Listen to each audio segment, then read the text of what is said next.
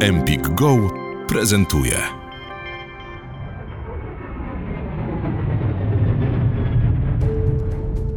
Samoloty to najbezpieczniejszy sposób transportu, jaki istnieje. W ciągu roku na całym świecie odbywa się prawie 40 milionów lotów.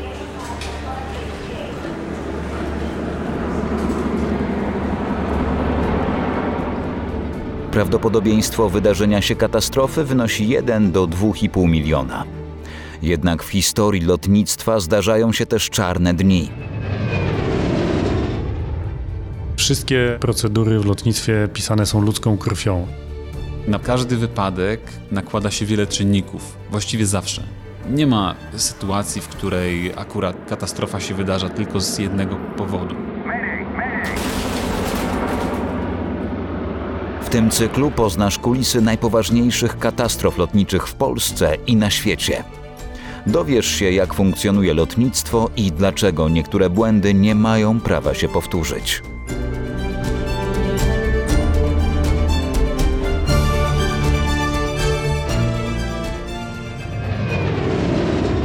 Przerwany lot.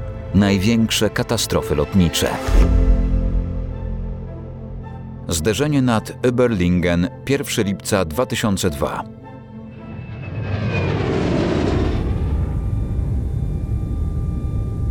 От имени башкирских авиалиний добро пожаловать в самолет Ту-154 из Москвы в Барселону.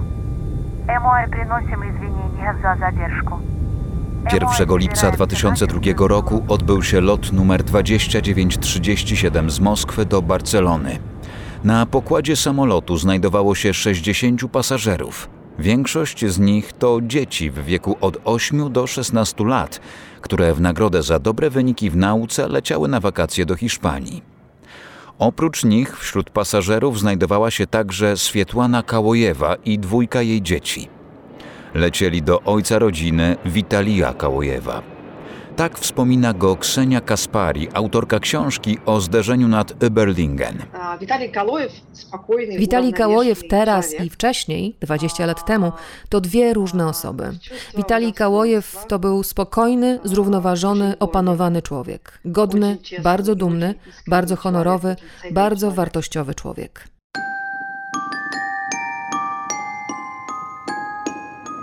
Kałojew od kilku lat pracował jako architekt na kontrakcie w Barcelonie. Z rodziną nie widział się od dziewięciu miesięcy.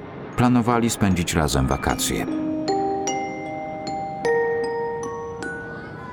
Start samolotu był opóźniony. Opóźnienie spowodował brak załadunku posiłków, które miały być podawane w czasie lotu. Przez to wszyscy pasażerowie, siedząc już na swoich miejscach, musieli dłużej czekać na start.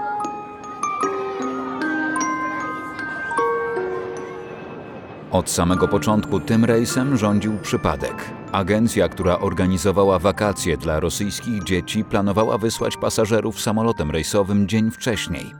Jednak z powodów organizacyjnych nie udało się zarezerwować właściwego lotu, dlatego też wyczarterowany został Tupolew.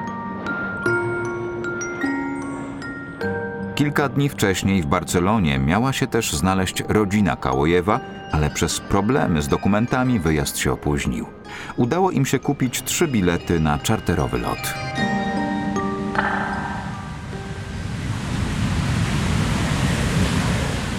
Samolot Bashkarian Airlines numer 2937 wystartował około godziny 21 z moskiewskiego lotniska.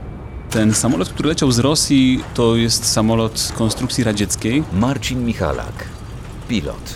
Gdzie załoga składa się z pięciu członków załogi kokpitowej. Tam jest dwóch pilotów, mechanik, nawigator. I w tamtym czasie leciał jeszcze jeden pilot, jeden oficer.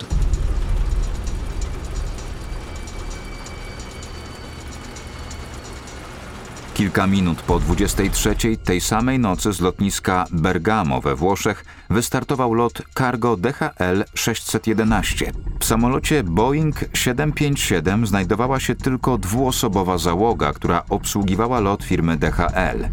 Celem podróży była Bruksela.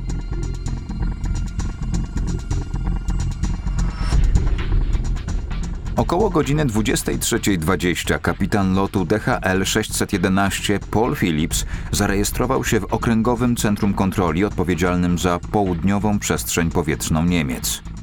Za ten obszar w imieniu firmy Skyguide odpowiadała wieża kontroli lotów w Zurychu. Tej nocy sam na dyżurze był Peter Nielsen. Kontroler ruchu poinstruował kapitana lotu DHL, aby obniżył wysokość z poziomu lotu 360 do poziomu lotu 320. DHX 611 identified climb flight level 320 direct Tango. Roger. Climb flight level 320, direct TGO, and requesting 360. Thanks if it's available. Aby oszczędzić paliwo, kapitan lotu DHL poprosił o pozwolenie na kontynuację lotu na poziomie 360. Zezwolenie zostało wydane przez kontrolera. Boeing osiągnął żądaną wysokość o 23.29 i 50 sekund. Samolot Boeing 757 to jest konstrukcja amerykańska, nowoczesna i firma DHL też ma zupełnie inne standardy szkolenia, co miało de facto niebagatelny wpływ na przebieg tego zdarzenia. Boeing osiągnął żądaną wysokość o 23.29 50 sekund. Wysokość lotu pochodzącego z Rosji Tupolewa, który zarejestrował się w Skyguide o godzinie 23.30 również wynosiła 360. Piloci Tupolewa ponownie podali dane lotu, w tym wysokość. Kontroler potwierdził dane lotu. Jednak ani Boeingowi, ani Tupolewowi nie przydzielił innej wysokości, więc oba samoloty nadal znajdowały się na tej samej wysokości. Pilot musi się zgłosić, musi się przedstawić z tak zwanego imienia i nazwiska, czyli podać swój call sign. Włodzimierz Pawlak, operator zarządzania przepływem ruchu lotniczego. Po czym służba wydaje mu instrukcję lub po prostu przyjmuje do wiadomości, że taki samolot się zgłosił, będzie robił to, to i to zgodnie z tym, co zostało złożone w planie lotu. I jeżeli jest taka potrzeba, to kontroler wydaje odpowiednie instrukcje, jeśli jest to konieczne natychmiast. Jeśli nie, to na przykład w trakcie przelotu przez sektor. Oczywiście zdarzają się takie sytuacje, kiedy pilotowi trzeba wydać instrukcję albo o coś zapytać, i wtedy kontroler kontaktuje się z pilotem.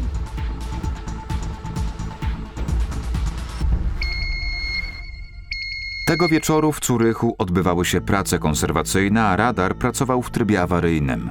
Dodatkowo Peter Nielsen obsługiwał dwa stanowiska kontrolerskie. Jego kolega ze względu na mały ruch o tej porze udał się na przerwę. Kontroler na przykład nie miał świadomości, że w wersji systemu, który był uruchomiony w tej serwisowej, ponieważ system był w trakcie serwisu, o czym oczywiście kontroler został powiadomiony, ale nie miał informacji, że nie działa na przykład system STCA, czyli Short Term Collision Alert. Jest to taka funkcja systemu radarowego, która z wyprzedzeniem uprzedza kontrolera o możliwości wystąpienia konfliktu. A jest to tak zwana ostatnia deska ratunku i w tym momencie, ponieważ ten system był w trybie serwisowym, system STCA po prostu nie działał. O 23.30 Peter Nielsen prowadził trzy samoloty. Na swoim ekranie miał zbliżające się do siebie Boeinga i Tupolewa, na sąsiednim podchodzącego do lądowania na lotnisku Friedrichshafen opóźnionego Airbusa A320. Kontroler musiał podzielić uwagę między dwa oddalone od siebie stanowiska. Dodatkowe utrudnienia w komunikacji spowodowało wyłączenie linii telefonicznej na 11 minut. Wymagały tego prace konserwacyjne. W tym czasie miała działać linia zapasowa, jedna.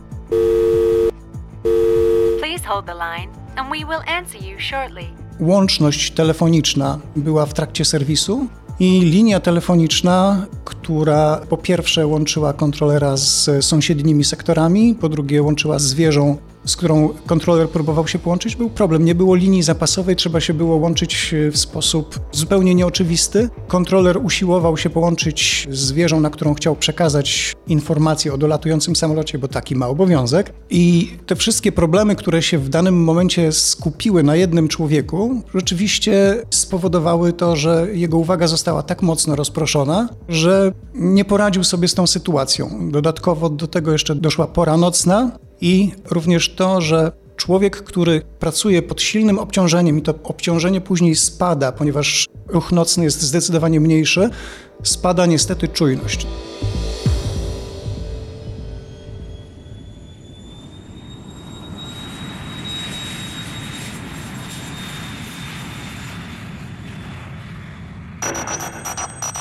W tym samym czasie Boeing i Tupolew nieuchronnie zbliżały się do siebie. O 21.33 kontrolerzy ruchu lotniczego z południowych Niemiec zostali alarmowo poinformowani przez automatyczny system o ryzyku kolizji. Nie mogli dodzwonić się do Curychu. Nie mogli też poinformować pilotów o zbliżającym się niebezpieczeństwie. Problem polega na tym, że każdy sektor ma wydzieloną swoją osobną częstotliwość radiową. I kiedy samolot przechodzi pod kontrolę innego kontrolera, musi również zmienić częstotliwość na inną. W związku z tym ten kontroler, który oddaje samolot na łączność swojemu koledze, przekazuje go również na inną częstotliwość. W związku z tym, żeby nie dochodziło do nieporozumień, e, żeby nie dochodziło do nakładania się korespondencji radiowej, te częstotliwości są różne i nie ma możliwości nawiązania łączności z pilotem, który został przekazany na łączność do sąsiedniego sektora. O godzinie 23.34 w obu samolotach o niebezpieczeństwie ostrzegać zaczął system TICAS, który nakazał pilotom Boeinga obniżyć poziom lotu, a załodze Tupolewa podwyższyć. Nie ma takiej możliwości, żeby samolot lecący na wschód i drugi samolot, który leciał na zachód, na przykład, był na tej samej wysokości, bo to jest wbrew przepisom.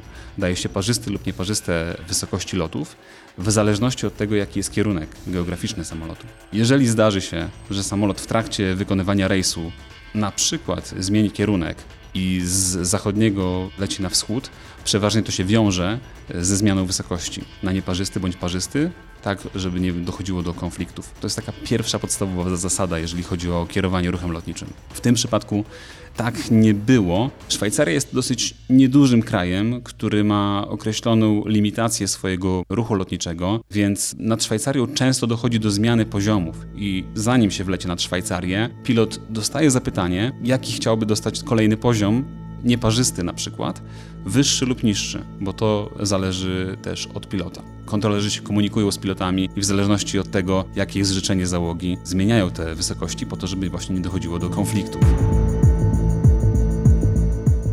Peter Nielsen także zobaczył kolizyjny tor samolotów.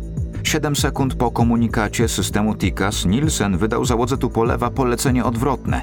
Kazał obniżyć lot do poziomu 350. Natomiast oczywiście w trakcie lotu przez sektor mogą się wydarzyć różne sytuacje, kiedy kontroler potrzebuje na przykład zwektorować samolot, jeżeli jest na kursie kolizyjnym z innym samolotem, zmienić jego wysokość. Techniki są naprawdę przeróżne.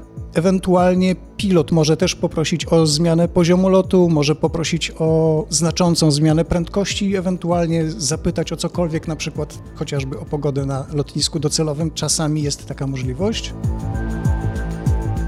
O 23.35 kontroler ponownie poprosił załogę Tupolewa o zejście na poziom lotu 350. Załoga natychmiast potwierdziła, że przyjęła polecenie. Kontroler uznał sytuację za opanowaną.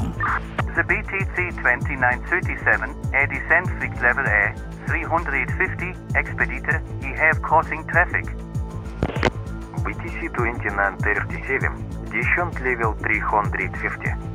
Kapitan Boeinga Paul Phillips postępował zgodnie z zaleceniami swojego TICAS i rozpoczął zniżanie. Descend. Descend. Descend. Descend now. TCAS system test fail. Traffic. Traffic. Oba samoloty opadały teraz jednakowo. Wiadomość od załogi Boeinga, że zniżają się z powodu własnego dowództwa TICAS, nie została zarejestrowana na Ziemi. Tymczasem załoga Tupolewa nie do końca wiedziała, co robić. Sprzeczne polecenia od kontrolera i systemu TICAS wprowadziły panikę i zamieszanie. Rosjanie akurat z tej konkretnej linii, jak się potem okazało, mieli szkolenia symulatorowe, ale ten symulator konkretny, który symulował loty Tupolewa 154 i oni ćwiczyli wszystkie praktycznie usterki, jakiekolwiek można stworzyć w takiej wirtualnej rzeczywistości, okazuje się jednak, że ten symulator nie był wyposażony w system TICAS, Traffic Collision Avoidance System, tak to się nazywa, rozwijając skrót. W związku z tym oni teoretycznie mieli przygotowanie do tego, jak korzystać z pewnych urządzeń w samolocie, ale w praktyce nigdy nie mieli okazji tego wykorzystać i przetrenować tego. To jest ciekawostka, bo te rzeczy, jak na przykład unikanie konfliktów w ruchu z innymi samolotami, my musimy trenować co pół roku. Każdy symulator każdy dosłownie, niezależnie od tego, jaki jest program tych usterek, to jest jeden z elementów, które musimy ćwiczyć zawsze. Nigdy się nie zdarza, że pojedziemy na symulator i na przykład nie ma takiego TICAS Avoiding Maneuver. Tak to się nazywa. W związku z czym oni wiedzieli, jak on działa w teorii, ale nigdy nie mieli okazji tego przetestować w praktyce. I w momencie, kiedy TICAS dawał im informację, że mają się wznosić, na pewno mogło dojść do takiej sytuacji, kiedy oni nie byli pewni, jak wykonać ten manewr w sposób właściwy. Climb, climb, climb, climb now. Pojawiła się niejednoznaczność informacji. To jest wielokrotnie wałkowane i powtarzane na każdych zajęciach dla pilotów i stewardess. Jedną z takich rzeczy, gdzie się traci świadomość sytuacyjną, jest właśnie niejednoznaczność. Jeżeli dostajemy dwie informacje z różnych źródeł i każda mówi nam co innego, dochodzi do zawieszenia człowieka. On traci świadomość sytuacyjną, nie wie co się dzieje. Więc y, oni dostali informację od kontrolera lotniczego, który w którymś momencie zauważył, że wygenerował de facto konflikt dwóch samolotów. Dostali komendę zniżania. Parę sekund później pojawiła się informacja z tego systemu pokładowego TICAS o wznoszeniu, więc doszło do tej niejednoznaczności, stracili świadomość sytuacyjną i stanęli przed bardzo trudnym wyborem, komu i czemu zaufać. Ostatecznie piloci posłuchali polecenia wydanego przez kontrolera. Because in uh, Soviet Union W Związku Radzieckim i w Rosji przez długi czas była taka zasada, że kontroler ruchu jest Bogiem. Co ci powie, to musisz zrobić. Ta zasada była w głowie rosyjskich pilotów. you must do it. This is what in the minds of Russian pilots. O 23.35 i 13 sekund Peter Nielsen po raz ostatni rozmawiał z załogą Tupolewa. Dwie sekundy przed zderzeniem kapitan Tupolewa próbował gwałtownie podciągnąć samolot do góry. Climb, climb, climb,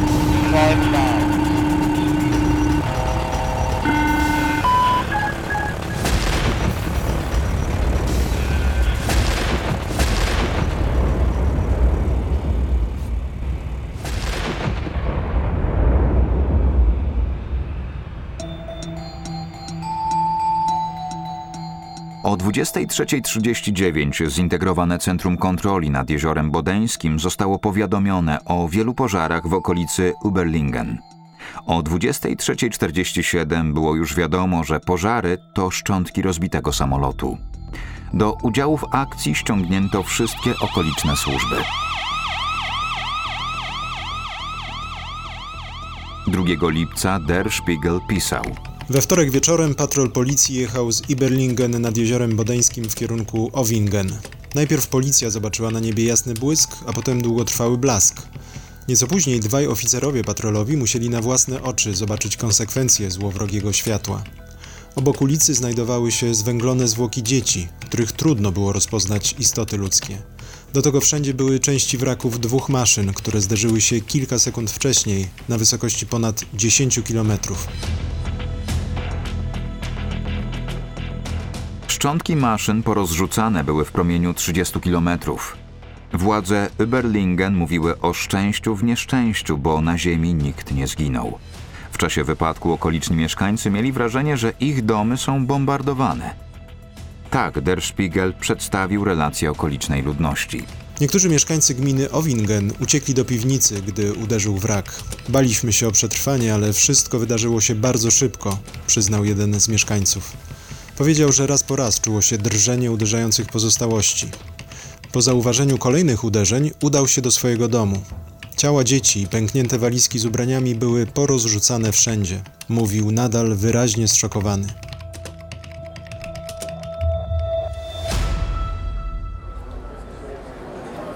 Tymczasem na lotnisku w Barcelonie Witali Kałojew czekał na samolot, którym przylecieć miała jego rodzina. Wiedział, że zaraz powinni przylecieć, ale na tablicy lotów ciągle pojawiała się informacja, że lot jest opóźniony. Poszedł do informacji sprawdzić, co dzieje się z samolotem.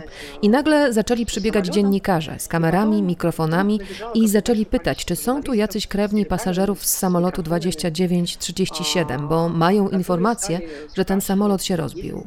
Znowu pobiegł do informacji zapytać i wtedy potwierdzili. Dowiedział się, gdzie się rozbił. Było to niedaleko od Zurichu, nad Überlingen. Pobiegł kupić bilet na najbliższy samolot do Zurichu i tam poleciał. Na pokładzie samolotu pytał stewardessę, czy są jakieś nowe wieści o samolocie, na pokładzie którego była jego rodzina. Może pojawiły się jakieś nowe informacje, może to pomyłka, może oni są już dawno w Barcelonie. Nie wierzył w to, że w centrum Europy zderzyły się dwa samoloty. Niestety informacja o katastrofie się potwierdza. Personel zatroszczył się o Kałojewa, bo mieli informację z lotniska w Zurichu, że na pokładzie samolotu może znajdować się krewny pasażerów, którzy zginęli w samolocie nad Überlingen. Po wylądowaniu w Curychu na Kałojewa czekał psycholog, który jednocześnie był pastorem w lotniskowej kapliczce. Kałojew upierał się, że musi pojechać na miejsce katastrofy. W międzyczasie dostał informację, że cała jego rodzina zginęła. Razem z pastorem wsiadł w taksówkę i pojechał do oddalonego o 200 km od Curychu Überlingen.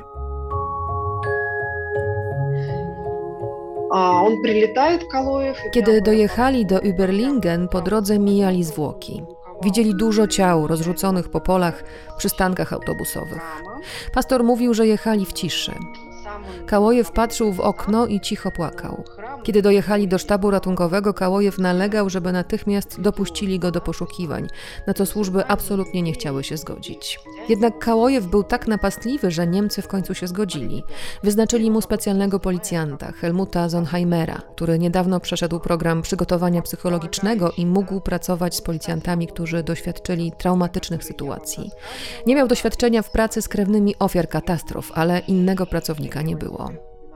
Helmut Zonheimer użył fortelu. Wziął Kałojewa na poszukiwania tam, gdzie wszystko było już przeszukane przez służby. Helmut wiedział, że tam, gdzie idą, Kałojew niczego nie znajdzie. Wiedział też, że jeśli Kałojew znalazłby szczątki dzieci, to mógłby stracić zmysły. Kałojew chodził i szukał, ale niczego nie znalazł. Następnego dnia zaprosili go na posterunek policji, gdzie pokazali mu zdjęcia. Każde odnalezione ciało było sfotografowane i na jednym ze zdjęć zobaczył swoją córkę, czteroletnią Dianę. Jej ciało było praktycznie całe. Pozwolili mu pojechać w to miejsce, gdzie ją znaleziono. Diana spadła na duże drzewo i może przez to mocno się nie połamała. Może przez to ciało było całe. Gałęzie drzew zamortyzowały upadek. Kałojew zdjął włos Diany z gałęzi tego drzewa, a na ziemi znalazł koraliki, które przywiózł jej jako prezent z Hiszpanii. Kałojew naciskał, aby zobaczyć ciała swoich dzieci. W końcu zaprowadzili go do kostnicy. Brał na ręce każde z dzieci i przytulał. Nie pozwolił nikomu ich umyć. Sam wziął gąbkę i mył ciała swoich dzieci. Kostia wyglądał bardzo źle. To były sceny rozdzierające serce. Helmut opowiadał, że jego ból był tak wielki, że Kałojew wył i krzyczał tak, że zatrzymywały się jadące nieopodal samochody. Ludzie myśleli, że to jakiś dziki zwierz.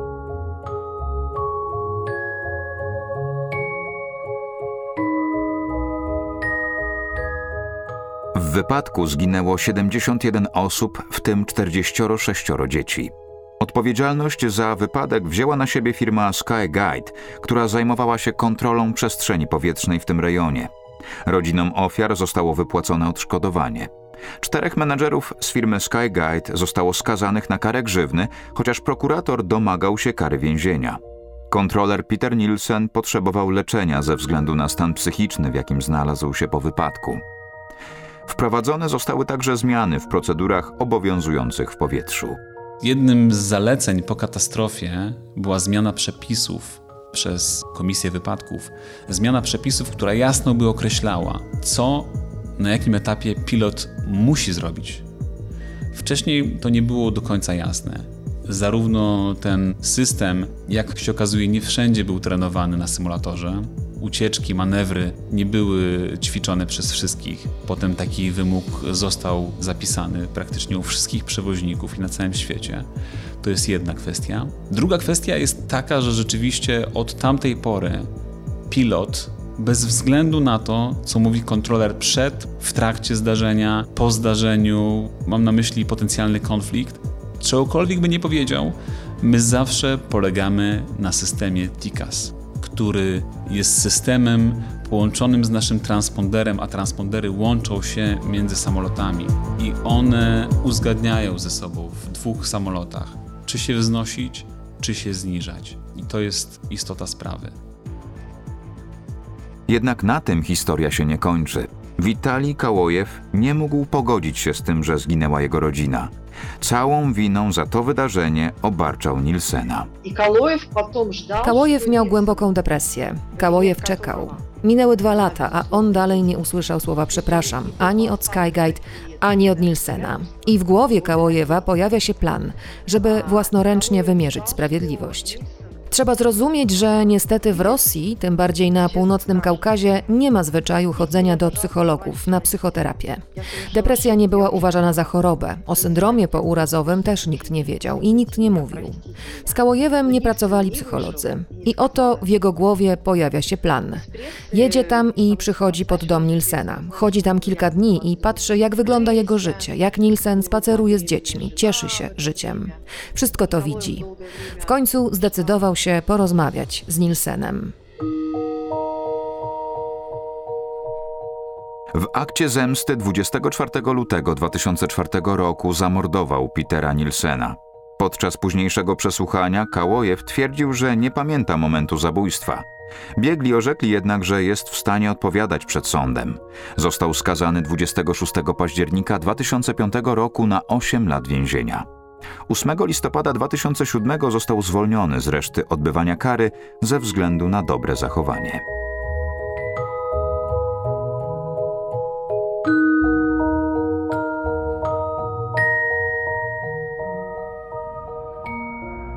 Scenariusz i reżyseria Gabriela Darmetko. Realizacja produkcja podcastów. Czytał Łukasz Knopek. Dziękujemy za wysłuchanie podcastu Empik Go. Więcej odcinków tej serii, inne podcasty oraz tysiące audiobooków znajdziesz w aplikacji Empik Go. Pobierz aplikację i zarejestruj się już teraz. Masz 7 dni za darmo.